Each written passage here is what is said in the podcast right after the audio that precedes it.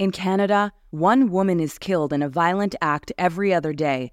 The spike in domestic violence that began during the pandemic is still on the rise. Numbers in Canada have leapt by 27% since 2019, and in Israel, the situation is just as critical, with 16 Israeli women already murdered this year.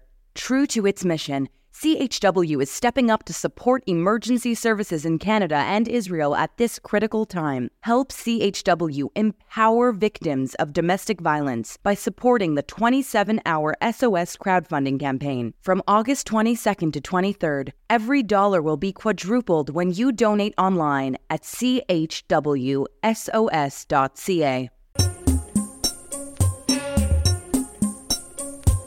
This is Bonjour Chai, the Zaftig Barbie edition. I'm Avi Finegold, and I'm here with Phoebe Maltz Bovy. We are your Frozen Chosen. On today's show, what we did on our summer vacation, and a timely conversation with Rabbi Minna Bromberg, the founder of Fat Torah.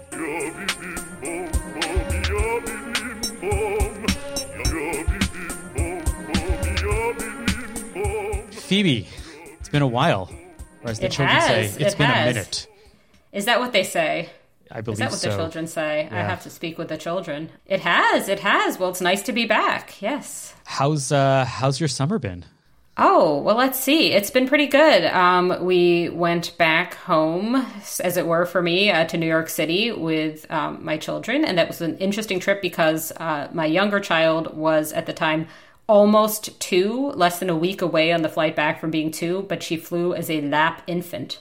Yes, Which a two-year-old lap um, infant is not a, uh thing that which is interesting. It's it's it's when the lap infant is having the the airplane potato chips. You you start to wonder if this is really an infant or not. Um, yeah, yeah, but that was fun. It was a fun trip. Um, we got to see um, a lot of my family. I met my other uh, podcasts co-host, um, Kat Rosenfield, and I have to mention something that happened there that's really relevant to our podcast. Can I do so, Oh, Avi? please, yes. Okay, so Kat and I were sitting on a bench in Washington Square Park in Manhattan, chatting, talking about the podcast, um, admiring various dogs passing, and so forth, when some young men um, from Chabad were going around asking people if they were Jewish. And we saw them go up to this family, and I don't mean to stereotype, but this was a not particularly Jewish vibe having extremely blonde family. Whatever, that's fine. Asked them if they're Jewish. They were not. Okay. They walked right by us, right by us, and just started moving on to the next people. They were talking to men and women. It was it didn't matter. Whoa! We were just I- I- I our think minds were blown. We the lesson we what is here- the lesson, Avi? the That's lesson what I and, and then I was like, I have to ask Avi, what is the lesson? When they pull out the yellow stars again, you're going to survive. You'll be fine with that one. You are going to get by. Uh, Oh, because I'm so obviously Jewish, or so, no, you're so like That wouldn't be clearly you survive. That would be the as, other like, way. Aryan or oh, something. very extremely yes. It was just we were just we were so um, we were utterly like what why we're why are we not being included in this narrative or whatever. So that was um, the definitely the silliest um, Jewish related thing that happened in New York. But I will say that New York is on the whole um, Jewy, and I wrote about this on the website. It's Jewy in a way that I don't know. Maybe parts of Montreal are, um, but certainly none of Toronto is. Um, so yeah, yeah, that was it. Um, what about you, Avi? What have you done this Oh summer? Oh my god, so much. Well, you know, we dropped the kids off at camp for the first time ever, where we had three weeks without kids. Um, and we were not in camp, meaning like last year, uh, Rachel was away for a month when the same time as the kids were away, but it was in camp. So I would had a great time and I went on a road trip by myself, but this is the first time that we did it together and we happened to have we didn't go and do any crazy plans, we didn't do anything huge, but we definitely had a time to like exhale. Um, I had a few days myself before I met up with Rachel. We did we had a lot of weddings. I did a bunch of weddings. Um, so let's see. I mean like I went to this really cool place in Boston called Lehrhaus, which is uh, Yiddish slash German for learning house, which was an old, like a style of like space where you went to learn and in the old country. And um, it's a kosher restaurant slash bar with a huge space devoted towards learning and cultural pro- cultural educational programming. But they have an amazing like bar menu and great sandwiches. Like I had a beet based Reuben, um, which was really cool. So that was that. There was a cocktail. Um, what is a beet based Reuben? Like it's a Reuben, but it's made with like what beets instead of the meat. I know I've like I've, pastrami with cheese and uh, you know pumpernickel bread. It's okay. some some lettuce and stuff. It's like a yeah, it's a good sandwich. Okay. Um, they make a vegan chopped liver. They do all not. this I will like, not. stuff. I will not yuck your yum. It is. It was. It was good. As as far as vegetarian food, it was fairly decent. It was very well made. These people care about their food. The cocktails were top notch. Um, the highlight was, of course, I went into the men's room, and who is leering above me in like a massive like poster is Leonard Cohen. Because that. What would so be asked- better than being ask. leered at by Leonard Cohen in a men's so, room? So I asked. I ask you. who is I in the women's you. Mm-hmm. room because I, I was friends. I'm friends with the manager slash part owner or whatever we're going to call him. He's a friend of mine, Charlie Schwartz, who's not Canadian but he's married to a Canadian. And we were sitting at the bar talking about this and the whole concept of it. And uh, I asked him, "So who's in the women's room?" And he said, "Hannah Arendt." Oh my goodness! So, I love it. so I was like, okay, that works. That tracks, I guess, sort of similarly. um, the, there's actually when you walk out of the bathroom, um, there's you know those little remember those old machines where you put in a quarter and you got a little egg with a little tiny toy in there, right? You turn the handle, yes, right? yes. Um, so they have one of those, but it's for Lactaid. oh my goodness! But I Right? don't. Lean I've into never. the Jewish thing. I have heard this. I have not in my family at all met a lactose intolerant Jew. Oh, I've met many. Okay, I'm not I've necessarily heard this. one of I them, I have mean- heard this stereotype, but like it is just not a thing in in my family uh, at all. this is And, why. yeah. This is why the Chabad fa- We- guys just we walked right by the- you. Yeah, clearly they, they were like, "We know how much milk you have on a regular basis, and we are." We saw that iced latte. Um, Yeah.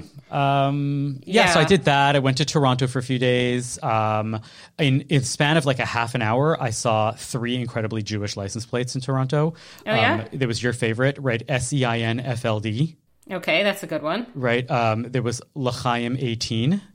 Okay, that's Um, really good. Yeah. Yeah. And then there was one H O T B U B I, Oh my goodness. right? And I couldn't, I, I'm, but part of me Are you sure like, it's not meant to be a booby? Yes, that's what exactly what I was going to say. I was like, maybe it's somebody who had a single mastectomy, but she still feels very beautiful. But it's a very nice. It's a very Right. nice remaining one. Yeah. Okay. Yes. maybe that's what it Okay. was but but um but no that was uh How did you ascertain the?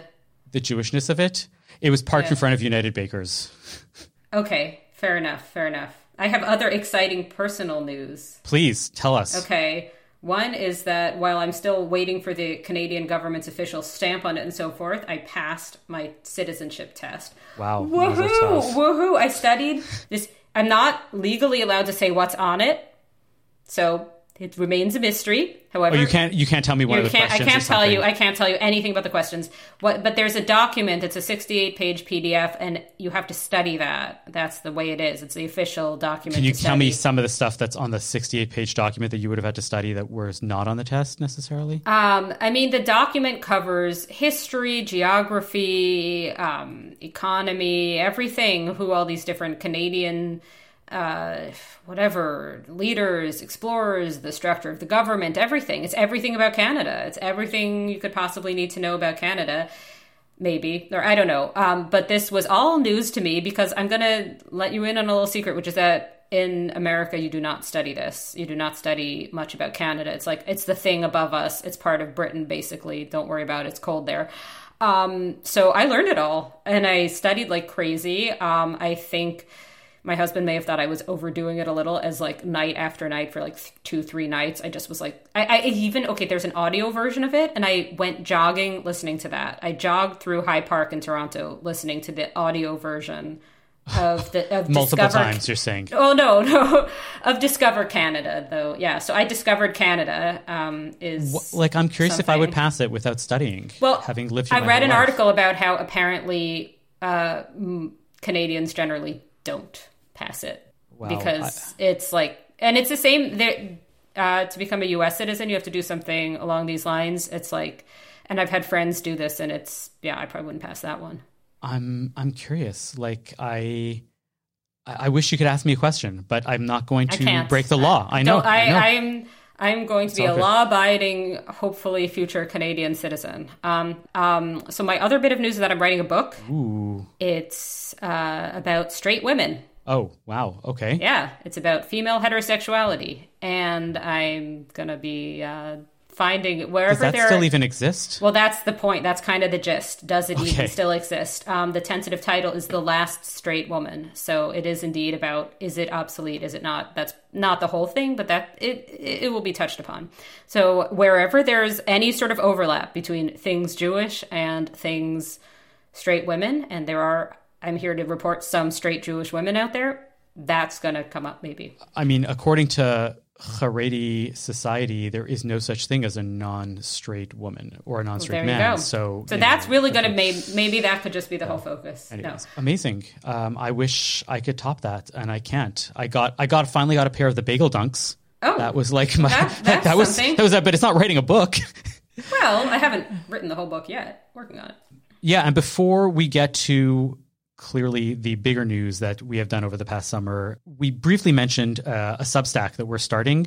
Phoebe, uh, can you fill us in a little bit more on this and what we're going to be doing and how we're going to be yeah, working with oh, it? Definitely. Yeah, um, so yes, there is now a Bonjour Chai Substack, um, sort of a collective effort of us and some other CJNers. Um, a newsletter associated with uh, Bonjour Chai, all things Bonjour Chai. Um, exactly what it shall evolve to be is a little bit to be determined, but it'll be a way to kind of keep track of what we're doing, keep track of what's on our radar, things like that. Yes, it's bonjourchai.substack.com. So, Wonderful. Uh, like a Substack is basically a mailing list. You're going to get like your typical weekly emails or multi weekly whenever we decide that there's stuff that hasn't made it to the podcast or stuff that um, isn't big enough or that's just ruminating on our minds, we're going to throw it into the Substack, send it out somewhat regularly. Um, hopefully, maybe even put some reader comments back in there. Um, it should be a lot of fun, and building community is what we're always trying to do. And this is just yet another way. Have we started writing it, Phoebe? Or um, um, I don't think either of us have personally started writing it, but I think it it does exist, um, and we intend to maybe in the coming. We will. We, I don't want to make any exact promises of exactly what's going to be. Yes but is there it's it's it's happening it's it's super mysterious and exciting and still underway but yeah in the interim we have both uh, taken our children to see the barbie movie i believe that is correct that is correct um, um, which child or children did you bring to I it? brought my two younger children, my okay. 11 year old and my 10 year old. Okay. Um, the literally the day it came out, like the Thursday. It was supposed to it came out on the Friday, mm. but theaters were showing like bumping it up to the Thursday. We went right away. Oh wow! Um, and uh, yeah, I I guess the, I get the sense that you brought you from what the article you read your you brought your old one. Your yes, older one? ancient. That my ancient four year old. Yes. yes. I figured um, that that the two year old would probably uh, well not yet two at the time. She would probably not get a whole lot out of any movie, but the well she's she's four and a half, further than four and a half, more like four and three quarters. She did enjoy aspects of the movie. I think some of the political messaging was, um, which we will discuss because it's interesting. Um, maybe I don't think there was anything inappropriate, but I do think there were things that are just like not of tremendous interest necessarily to a four year old. I did not. I am not a four year old myself. I did not love this movie. I wanted to. Did you, Avi, love this movie? I, I, had the opposite. I wanted to not love this movie, and I came out liking it more than than I thought I would. Hmm. Um, okay. You go okay. first. Why didn't you like the movie?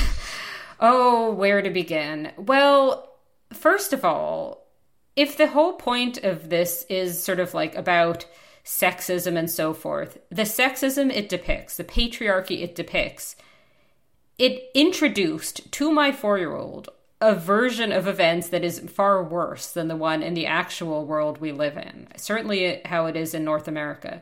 So the like the ceos or whatever at the executives at mattel in the movie are all these white men. It's this lineup of these white men in suits right? Or i don't know if they're all white but they're definitely all men.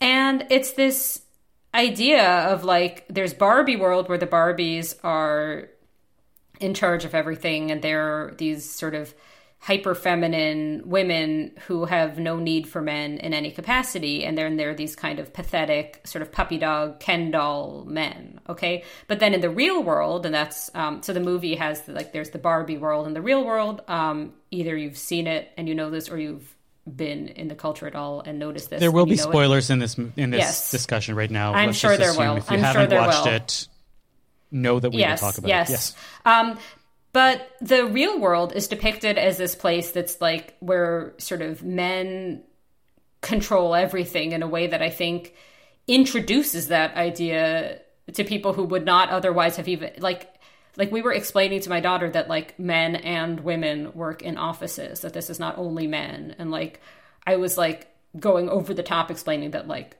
both of her parents work. And like you know i mean i don't personally work in an office but i still you know anyway.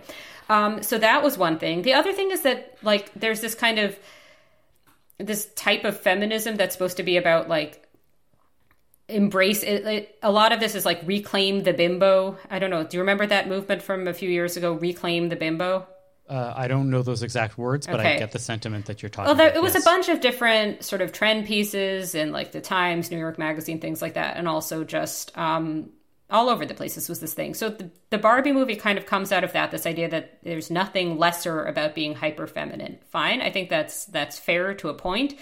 But then this idea that like the representative of woman would be Margot Robbie as a Barbie doll seemed a little um, more regressive than progressive. And then there's this idea that because people like our good friend Ben Shapiro hate the idea of the Barbie movie or hated the Barbie movie itself and did some apparently extremely long YouTube about why he hated it, that you have to like it to be a good feminist. And I think that that's a little silly.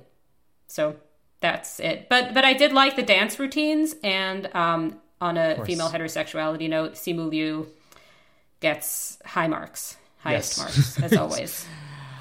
Um, so you know, like I, you know, and as you wrote about this, you said that this is basically just a two-hour ad for for toys, right? And it is also that, yes. yeah, and I went into it thinking that that's what it was going to be, um, and by the end, I started realizing that it wasn't so much. And I was trying to stay away from a lot of the other commentaries, uh, the other like takes on it. So maybe a bunch of people are saying this, maybe nobody has said this, but I wanted this just to be my thoughts and uh, what I've been thinking about. Um, I- get the sense like it really wasn't a movie about Barbie, and that was like the subversive thing about it, right? It's it's honestly like in my mind, it's more of a movie. Hold on, it's more a movie about Ken, right? In the Oh, Barbie okay. world, the Kens are the Barbies. And, you know, I sort of empathize with that, like, especially in like my personal world, right? I, there's a lot of stuff that I do as the spouse of someone with a full time job as a professional woman, right? She's not a woman professionally, but so much of the work that she does is she's often hired, right? Because she does her job and she, So your she wife, gets you wanna covered in magazines she- as a woman. your wife? What- yes, what my wife is a, is my wife is a, is, is, is uninitiated? Rachel Kohl Finegold. Um, she is a clergy member at a major synagogue in Canada. She's the first woman in Canada to be uh, working in this capacity in an Orthodox congregation. And as much as my wife is so much more than just her gender, um, she often gets you know asked to do something or you know get becomes part of the discussion because she is a woman. Um, and i'm often you know praised admired my support my allyship et cetera et cetera. I do all this won- wonderful stuff. And there are times when i feel like as unseen as like ken was in the movie. And i'm not supposed to say something about it because even though it affects my like day-to-day life that's not what you do as a supportive like spouse. You just you're out there and you you know you support and you move on.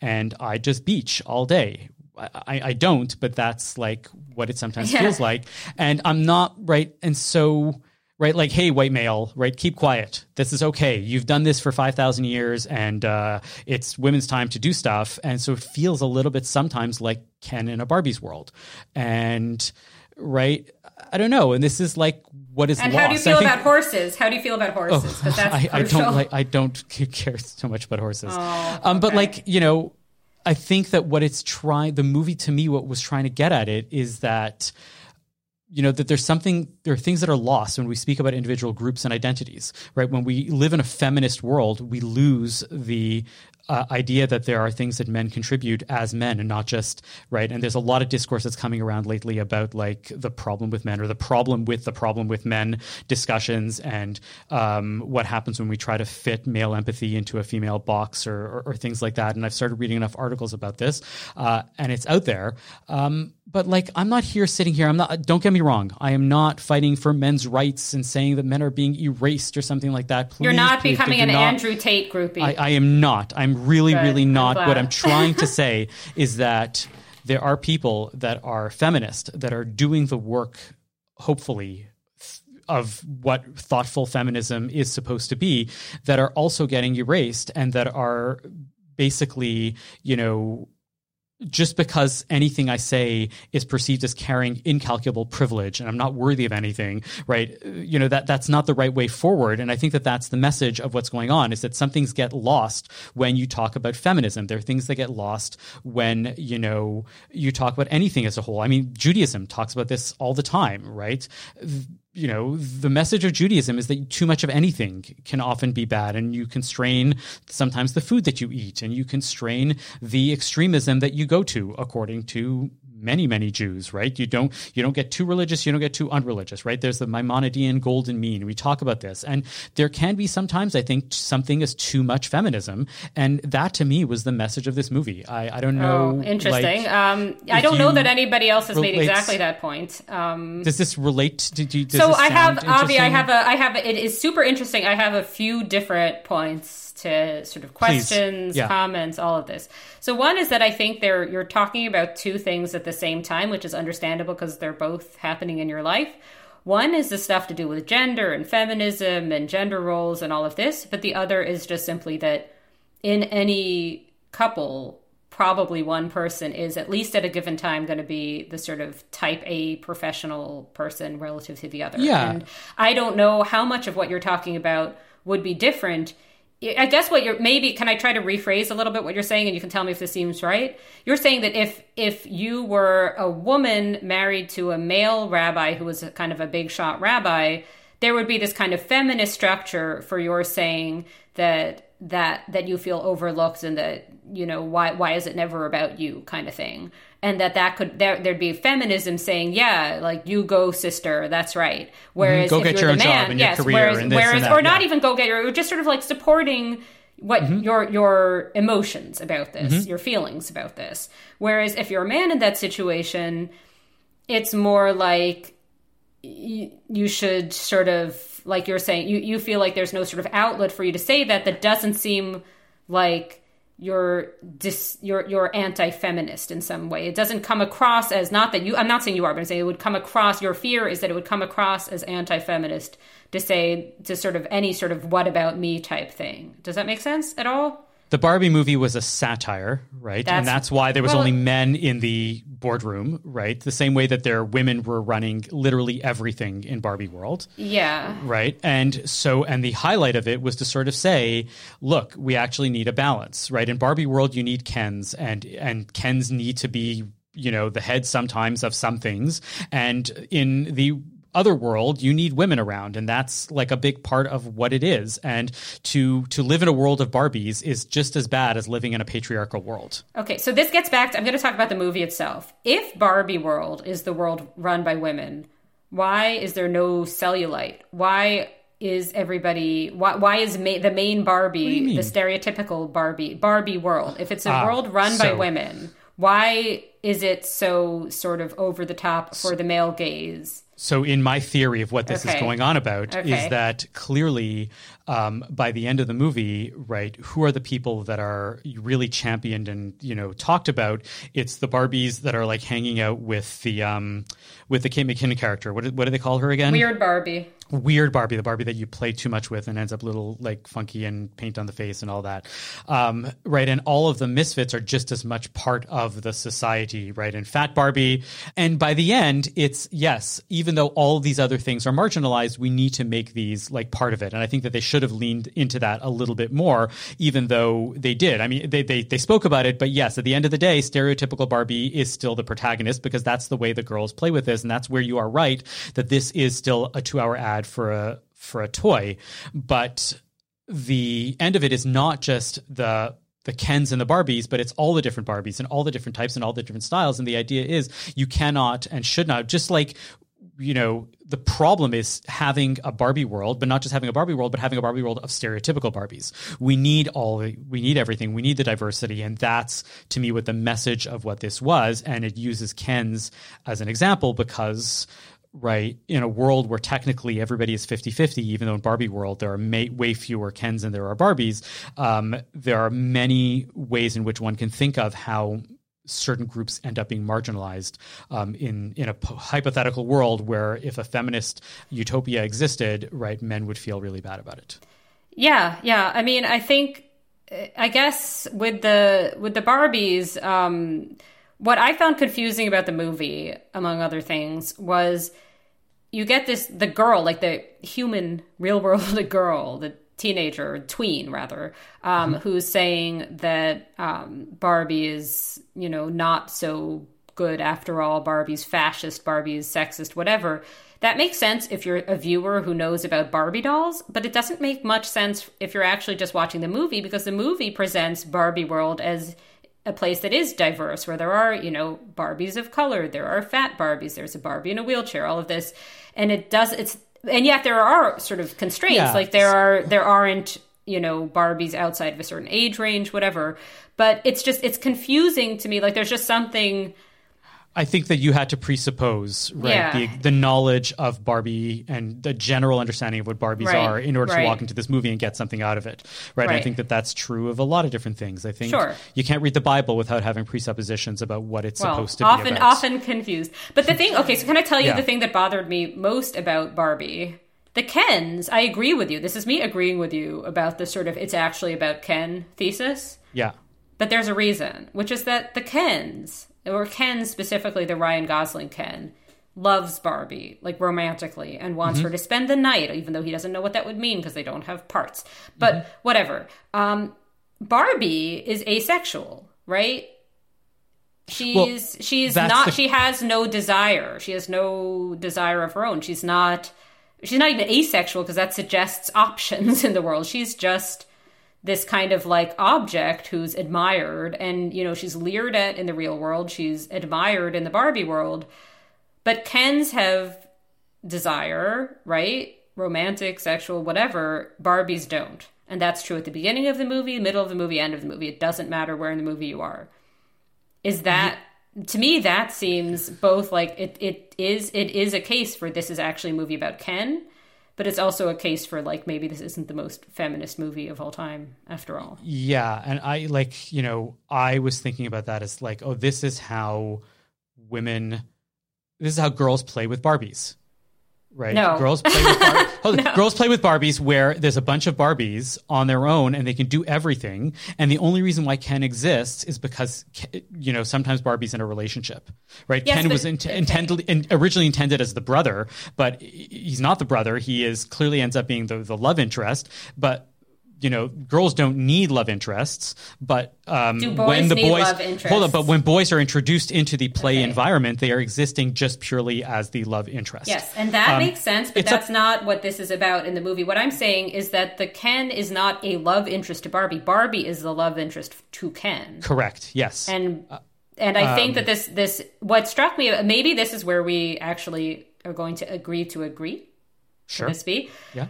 I think that the Barbie movie is very much, and I think this has been pointed out by other critics as well. It is kind of a throwback to this like 2017 ish moment in feminism where the sort of like I don't have any need for men type of feminism, where that's supposed mm-hmm. to be this kind of rallying cry, and and where any other, like you say, any other distinctions that don't have to do with gender effectively don't matter. The only things that exist are, you know, some people are men, some are women. There's only patriarchy. There's no whatever sex is there, there's sexism yeah. there's no homophobia transphobia racism but again i think ableism whatever none of that exists in this world and i think the idea of having a movie that's solely about sexism to the point where if you have margot robbie as the stand-in for women that's not intersectional to put it very very mildly um, yeah I don't know. Yeah, I, but it I was just- enjoyable to watch. I mean, like the the visuals, Yeah. the paint is nice. Look, all that the way that like yeah. the fact that, that I was interesting, you know, uh, to bring back, I was saying Fat Barbie, right?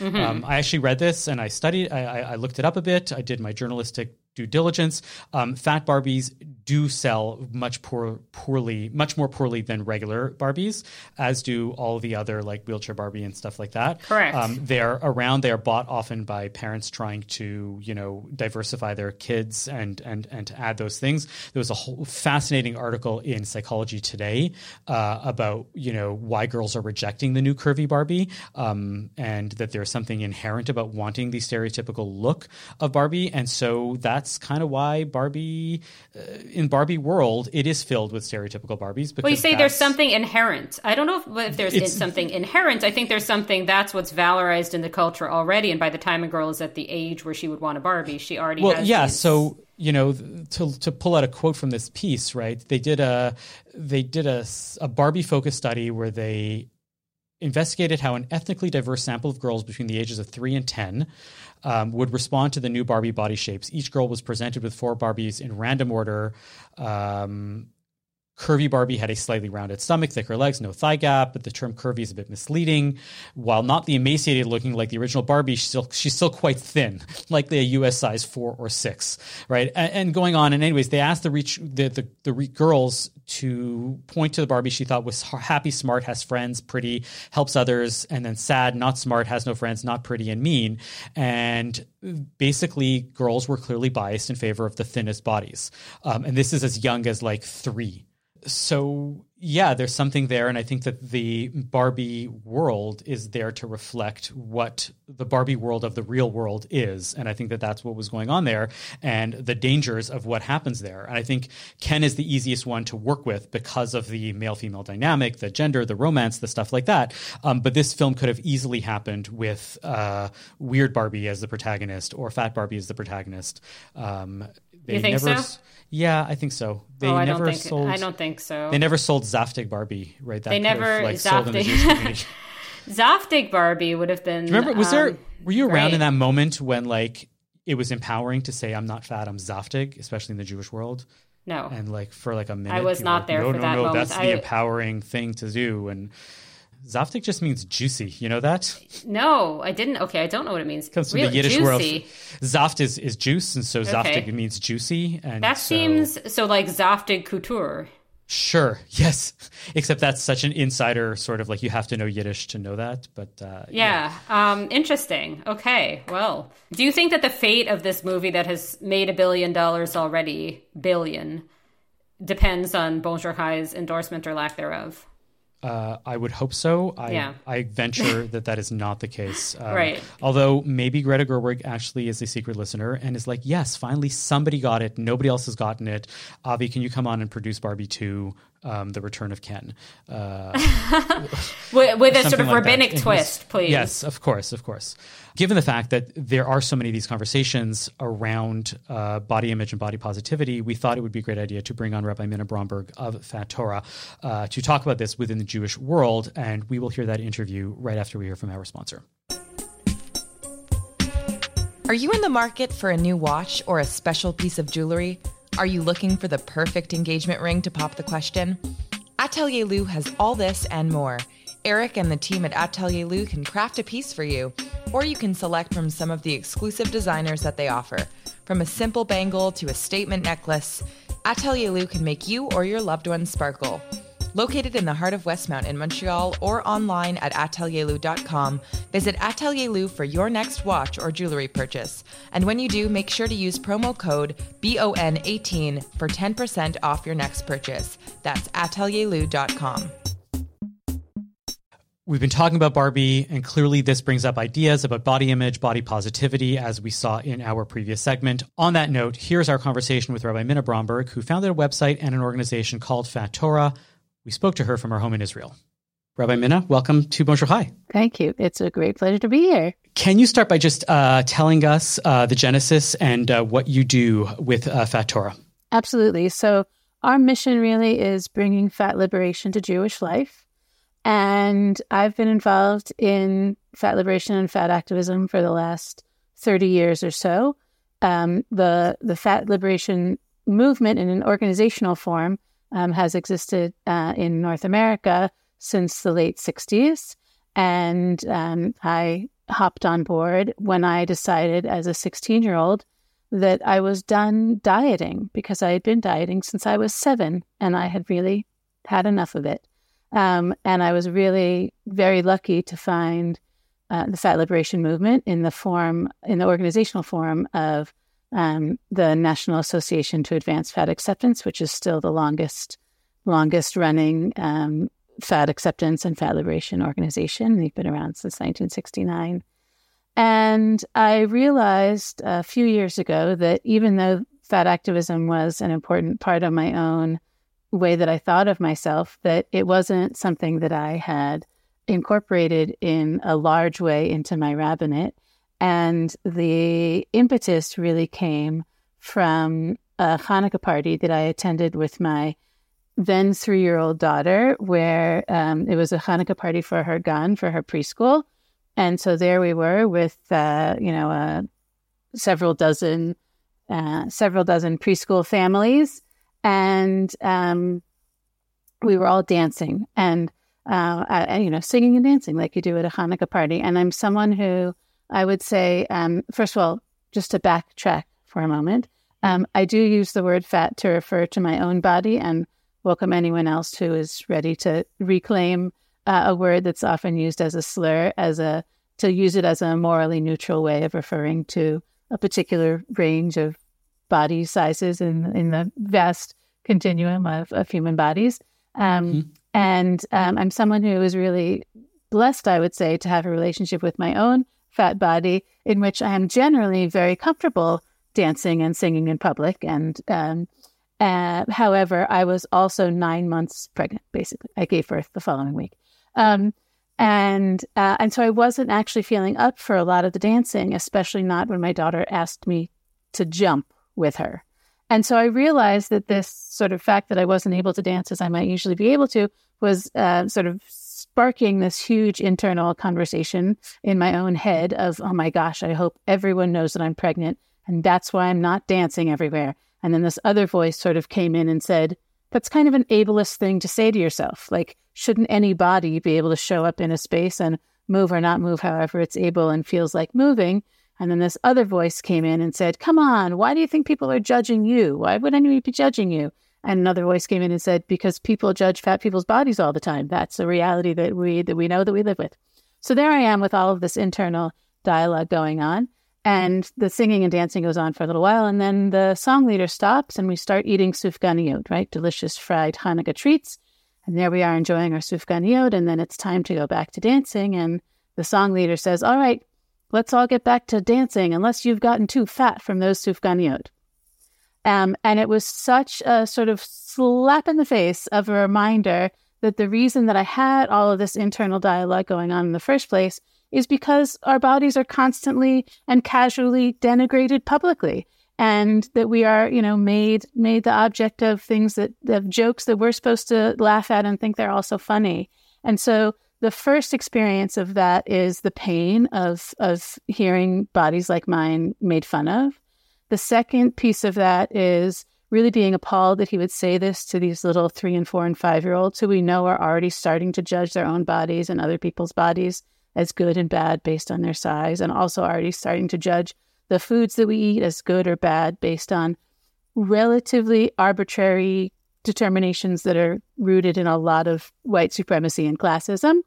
And um, and so the the next piece of it was really just um, feeling so sad at the way that anti-fat bias interrupts our ability to just enjoy our own traditions. Um, you know that, um, mm-hmm. yeah. and and this is you know this is an alignment with other ethnic and um, and non-white foods that are sort yeah. of coded as unhealthy. I was going to ask to follow up on that about um, where white supremacy fits into this, and specifically sort of Jews and race, Jews and whiteness, white Jews' relationship to whiteness in particular, perhaps, because um, I think that might be an interesting angle to unpack. Yeah, I mean, I think part of what's clear about anti-fat bias, particularly in a North American context, is that it is deeply, deeply intertwined with white supremacy, right? That when we see this rise of a, a desire for thinness, um, particularly in the late 19th century, that it's very much tied with ideas about whiteness and particularly about white femininity. Um, and you see, um, th- there's an important book called Fearing the Black Body by an author named, by sociologist named Sabrina Strings, that really looks at the history of how fat phobia is rooted in anti Black racism, but she also looks at the way that immigrant bodies are sort of stereotyped as fat, including Jewish bodies. Um, in that case, bodies of Jews that sort of would become white. Um, so, certainly when we're talking about Jewish foodways, right, that are still sort of coded as as ethnic, that are still sort of subject to um, denigrating ideas about um, about foods as dirty or unclean or healthy or unhealthy.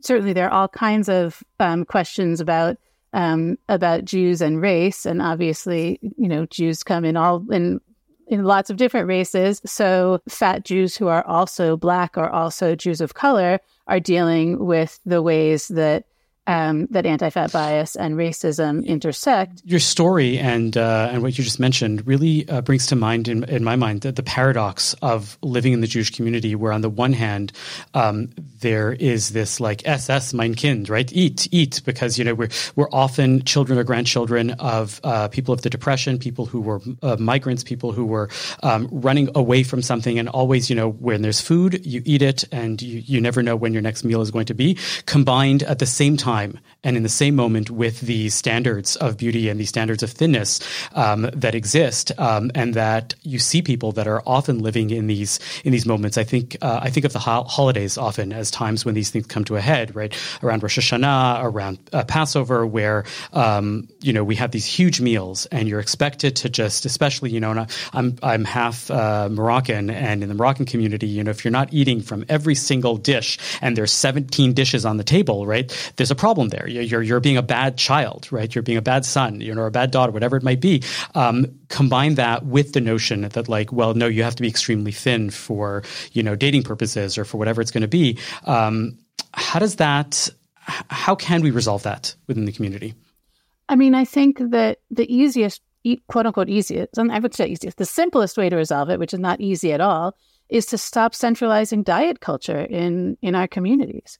Um, I think that it's you know something that we've taken on as we've assimilated into whiteness in um, in North American culture um, that that we don't have to take on, right? That we can reject.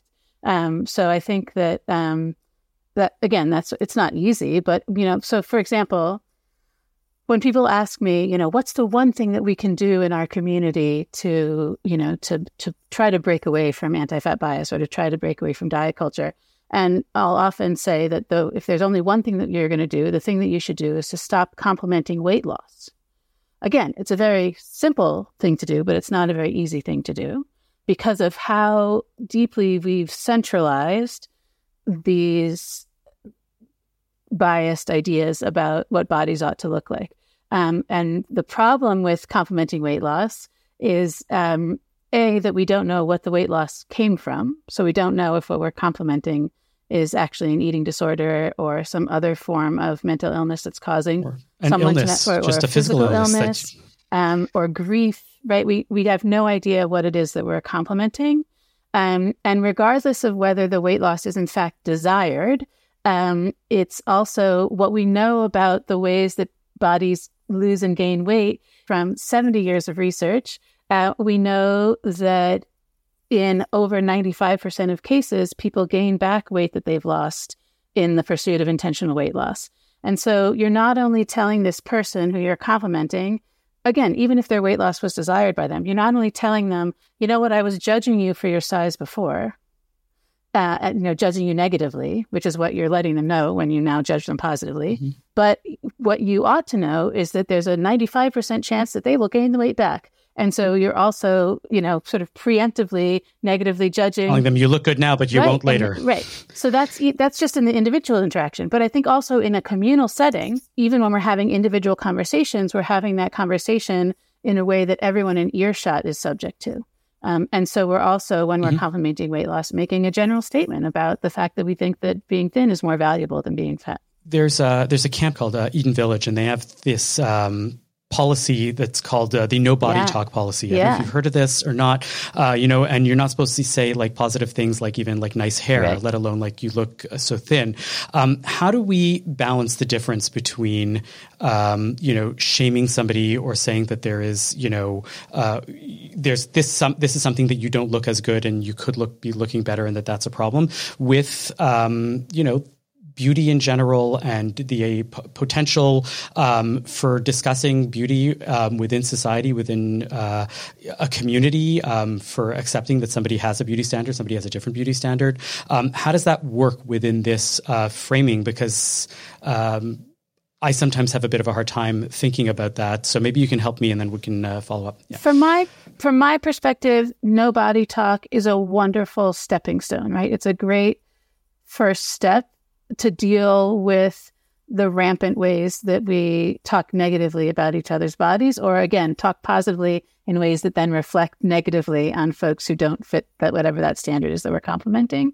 Um, ideally, from my perspective, we would live in a culture where we would be able to have relationships with our own and with one another's bodies, where we would find ways of talking about our own and other people's bodies um, in ways that didn't reinforce bias. So you, you think that the no body talk is sort of like a like a, uh, it's really not where we, we want to be. It's a first step, but ideally we want to get to a point where it's not that we don't talk about bodies. It's that there are beautiful bodies, and all bodies are beautiful to somebody in some way, in some meaningful way, and we should be able to talk about it without any of that stigma attached. I think y- yes, absolutely. I think part of what's tricky about fat phobia in particular is that it has this aspect that's all about sort of beauty and beauty standards and the way you look and then it has this aspect that's about accessibility and discrimination against fat people. Um, that's not some. That's not just about you know how people feel about their bodies, right? That's about not paying fat people the same thing that you pay their thin counterparts for the same labor, right? So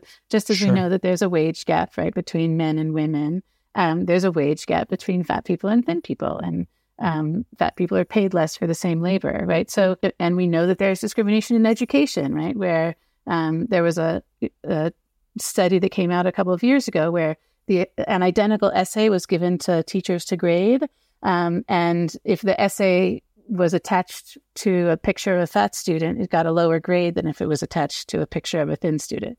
Right. So we have also these sort of just very, um, very ingrained um, institutional forms of um, of discrimination that um, that I'm not sure that any amount of no body talk is really going to help. In the culture generally, what I've noticed, and a lot of people have noticed in the last few years, is there's less overt body shaming talk than there what used to be because it's a lot, it's gotten very euphemistic. People talk about wellness, people talk about getting stronger or whatever, not getting thinner. And I wonder how you um, approached that because it seems like it's it's gotten pretty it, it's it's kind of mainstream now to say like like the thing that happened with the Sufganiyot, like that's awful, but I feel like it's more generally understood now that that would be an awful thing to say because it's it's taboo in mainstream North American society to say that now. But then it hasn't been replaced by an end of fat phobia. So I was wondering, yeah, how you would address that. Yeah. I mean, in the United States, and I don't have data for Canada, I apologize. In the United States, the diet industry, like not even the wellness industry, which is bigger, but just the weight loss industry, is a $72 billion industry. And so when the culture starts moving in a direction where it's, you know, realizing like coming to terms with the fact that intentional weight loss doesn't really work, it's not surprising that the industry would find ways to sort of catch up with that and start, you know, start framing things as wellness and start framing things as strength because we've realized that when you tell people it's a diet, they're not going to do it because they know that diets don't work. But somehow they haven't caught on to the fact that lifestyle change is actually just another word for a restrictive way of eating, which is the same as a diet. And so you see things sort of in the um, in the industry side of things, right? Like Weight Watchers no longer calling itself Weight Watchers and changing its name to WW, or you know Jenny Craig going out of business recently. But I, I agree with you that it's it's gone euphemistic. And I think, you know, as with anything that goes euphemistic, it ends up um, sort of papering over. Like it's not the case that fat people are getting any more competent health care just because we use euphemisms instead of um, so um, you know or aren't facing the kinds of you know you're still getting fat people who have you know who are going to the doctor and you know saying I have pain in my stomach and it's you know not letting me eat. And the doctor saying well that actually could be good for you. And then it turns out that they have you know some horrible horrible condition that's not letting them eat that should have been diagnosed but was not diagnosed because the doctor thought it was a good thing for them to lose weight. Um, so um, you so I don't think that any of that sort of euphemizing has is that a word? I'm not sure. Um, has led to sort of structural changes um, in how fat people are treated, um, and I think it's largely uh, you know fueled by the desire of the wellness and weight loss industries to um, to still make billions and billions of dollars. Um, and you also see, you know, you see pharmaceutical companies getting into it as well, right? So you have um, this big campaign against weight stigma that's being funded right now by Novo Nordisk because they're hoping that if they can, you know, sort of frame obesity, quote unquote, as a disease, that they can get more people to buy their weight loss drugs. Um, and so um, I, I, agree that it's absolutely sort of this uh, the you know the sociologist in me wants to talk about you know when you when you try to make a cultural shift, you know the the hegemony will come and sort of readjust so that um, so that the folks in power are staying in power and that the folks who are making money off of um, other people's suffering will continue to be able to do that. Um, where does the Torah come in? Where does the like? Because uh, I mean, I'll be the first one to think that the, the Torah is probably filled with fat people. Um, probably many fat people that are considered beautiful. Right, Shir HaShirim is replete with uh, beauty standards that are not our standards of beauty. Um, where do you see the intersection of Torah and uh, you know uh, anti-fat shaming? So I think if we look at, um, I think absolutely fatness generally in Torah, in Torah and Tanakh, Hebrew Bible more broadly, tends to be a positive thing, right? So we're given the blessings of the fatness of the land, right? And we're um, and absolutely, you're right that um, that Shir HaShirim has these beautiful descriptions, right? That your belly is like a heap of wheat, um, and your your pupik is a wine goblet, right? These wonderful images that we can. Mm-hmm. Um, there are some Pupik is the technical yes, term in Shir HaShirim. Translation into the vernacular. um, um, I think that there are, and, and, there are some instances where it's clear that um, a, a, handful of instances where fatness is being criticized or ridiculed. Um, so, and and for my money, and this could be a whole other podcast on sort of you know textual analysis of fatness in Tanakh. Um, from from my perspective, those that ridicule or that criticism is coming from an association of fatness with abundance, and in this case, of fatness with complacency about your own abundance. Um, right. So when you see um, the like the future people Israel being um, being criticized um, for Yeshurun becoming fat um, in and kicking in Deuteronomy, it's clearly the sense that you've sort of forgotten how you got to your place of abundance. You're for, you've forgotten that it's God who gave you that abundance. Um, and there are a couple of other, um, again, just really a handful exam- of examples where fatness is um, is criticized or ridiculed. But in general, certainly, um, I find Torah to be a, a rich source of um, of body positive texts. I would also say that I think um, so. Uh, a, a, couple of weeks ago, someone in a fat activist group that I'm in on Facebook that's not associated with um, with Judaism asked, you know, what are your what are your favorite fat liberation texts? Um, and you know, there's all folks writing all kinds of interesting recent thing, you know, recent publications in the comments. And I commented Genesis 127, right, which is where we first hear, uh, which is where we hear that, that human beings are created in the divine image.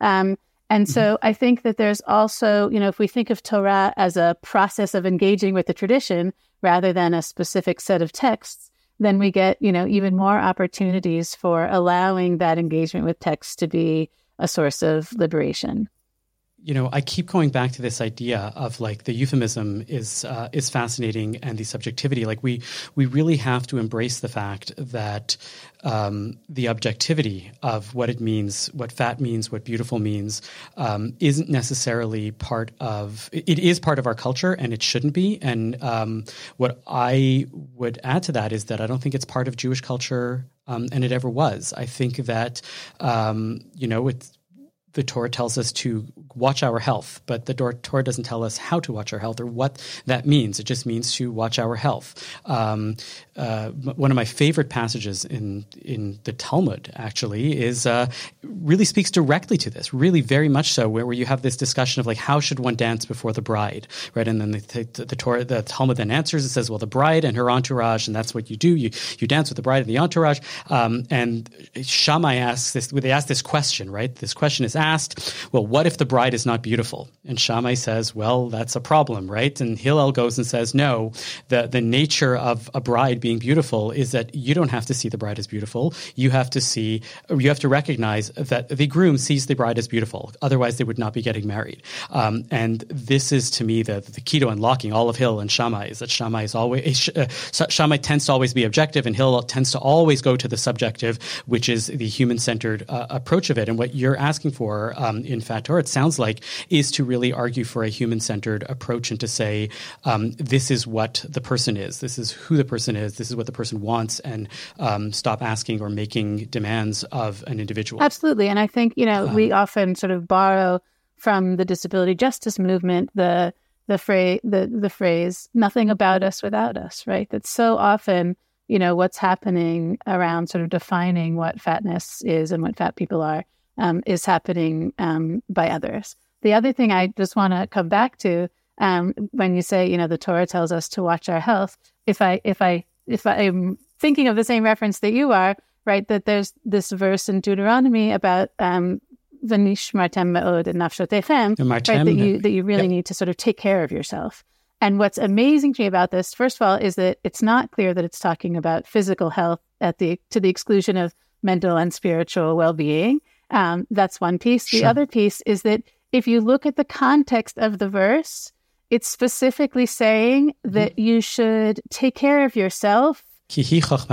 Yes, lest you make a divine image, like lest you make an image of the divine, lest you make an idol, basically, that looks like any mm-hmm. particular man or woman.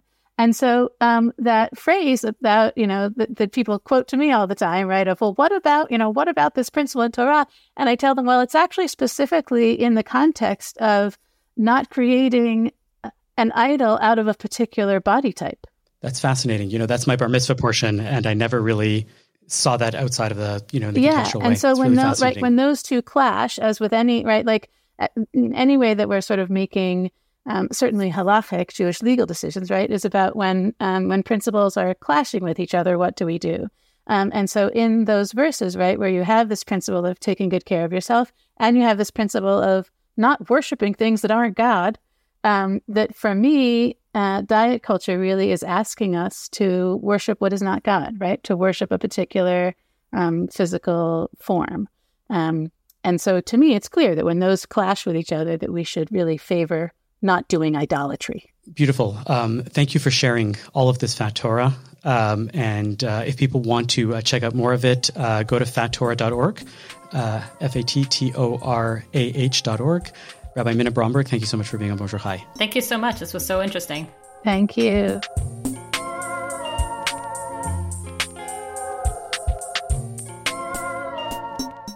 Beth David Hebrew School is now accepting new students. One of Toronto's most dynamic, egalitarian, conservative congregations is offering personalized Hebrew lessons, hands on learning, exciting field trips, and small group activities, all with a hot dinner included. This is Jewish exploration that will last your children a lifetime. Classes run weekly on Monday nights from 5 to 7:15 p.m. starting September 18th. To learn more and enroll, visit bethdavid.com or email Adina, that's A D I N A, at bethdavid.com. And now it's time for our Nachas of the Week. Phoebe, what's your Nachas? All right. So my Nachas is going to stay a bit on theme, and it's an article by my Feminine Chaos podcast co host and friend Kat Rosenfield uh, called Unraveling the Secrets of the Barbieverse. So it's like about the Barbie movie, but from a quantum theory lens. And she actually speaks to a physicist about this, um, about like the Barbie world's connection to the real world. Like if one girl plays, is it one girl plays with one Barbie and that alters the Barbie world? But how does that work? What's the ratio of Barbies to uh, people? It's, it's super interesting. And it's just like this, like whoa kind of scientific take on the Barbie movie, which is different from all of the kind of um, culture wars and I'm, you know, or just I'm culture fascinated takes by on this. it. I, I, Um, I cannot wait to go read this. It's it's on Slate. It's amazing. Um, it blew my mind, um, and I cannot recommend that highly enough. So, Avi, what's your nachas? Phoebe, you like all things British. Uh, I assume you like Britpop as well. Sure, yeah, Um, are you a Are you a fan of Blur? Yeah. Blur is great. Okay, so I don't know if you know, Blur came out with an album recently uh, called "The Ballad. Hmm. The Ballad of Darren," um, and there is a song on the Ballad of Darren called "The Rabbi." What? Yeah. Um, and hold on, hold on, because I I'd originally thought that that was going to be the end of that story. And I thought this is a cool thing, and we'll go out on this like, oh, there's a cool Blur song called "The Rabbi," and I looked at the lyrics, and it seemed kind of generic but interesting. Um, and I did a deeper dive into this song and figuring out what was going on, and it turns out that there's a whole story behind it that CBC partially uncovered, and I'm more uncovering a little bit now. Um, and CBC uncovered this back in 2019. Uh, sorry, in 20. CBC originally aired this piece on Q in 2021. It was an interview with Damon Albarn where he mentions um, this rabbi that he met on a plane who. Um, he had an amazing conversation with and left him profoundly impacted. And clearly, this song is a result of that conversation. um, no, hey, hold on, it gets better. So this is Q on CBC, and it turns out that this rabbi is he, as he was saying, I couldn't remember the rabbi's name. I need help figuring it out. Uh, we have figured this out because he said all he knew about her was that she was an older rabbi that was uh, originally from Winnipeg, but she had moved to Vancouver. Um, and the internet has figured out that this is Canadian Rabbi Roki Bernstein. Wow, Um, incredible. and so there is a Britpop, and if you listen to the interview on Q and he talks about certain things, um, the lyrics clearly match up with um, the intent of what the relationship and the conversation that they had. So I'm guessing that by now they have some sort of relationship. They have established some sort of a friendship, maybe not. Uh, I actually reached out to her. I don't know if I will ever hear back from her uh, or not, um, but there is a song about a Canadian rabbi on Blur's most okay, recent album. she that is my if she gets back to you, we need to have her on. Well, Um, of course. that is incredible. It's like I'm thinking about when people try to figure out which boy Taylor Swift is singing about, but it's like which rabbi is Damon Albarn singing about. yeah. It's like I love it. I love it. It's great.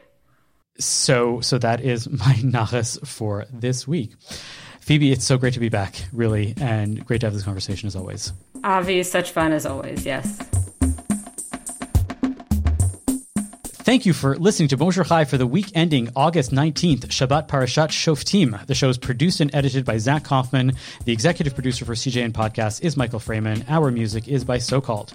We are a project of the Jewish Learning Lab and are distributed by the CJN Podcast Network. You can listen to all our past episodes on our page at thecjn.ca slash bonjour, and you can subscribe to the podcast and automatically receive all episodes on Apple, Spotify, or wherever you get your podcasts. We'd love it if you told a friend about Bonjour Chai. It is always one of the best ways we get new listeners. And as always, you can email us with comments at bonjour at thecjn.ca. Jewish comedy legend Modi and Hasidic rapper Nissim Black are coming to Toronto to perform live at UJA's campaign launch on September 7th. Visit jewishtoronto.com to get your tickets today. Don't miss Modi and Nissim Black on September 7th. Go to jewishtoronto.com for your ticket today.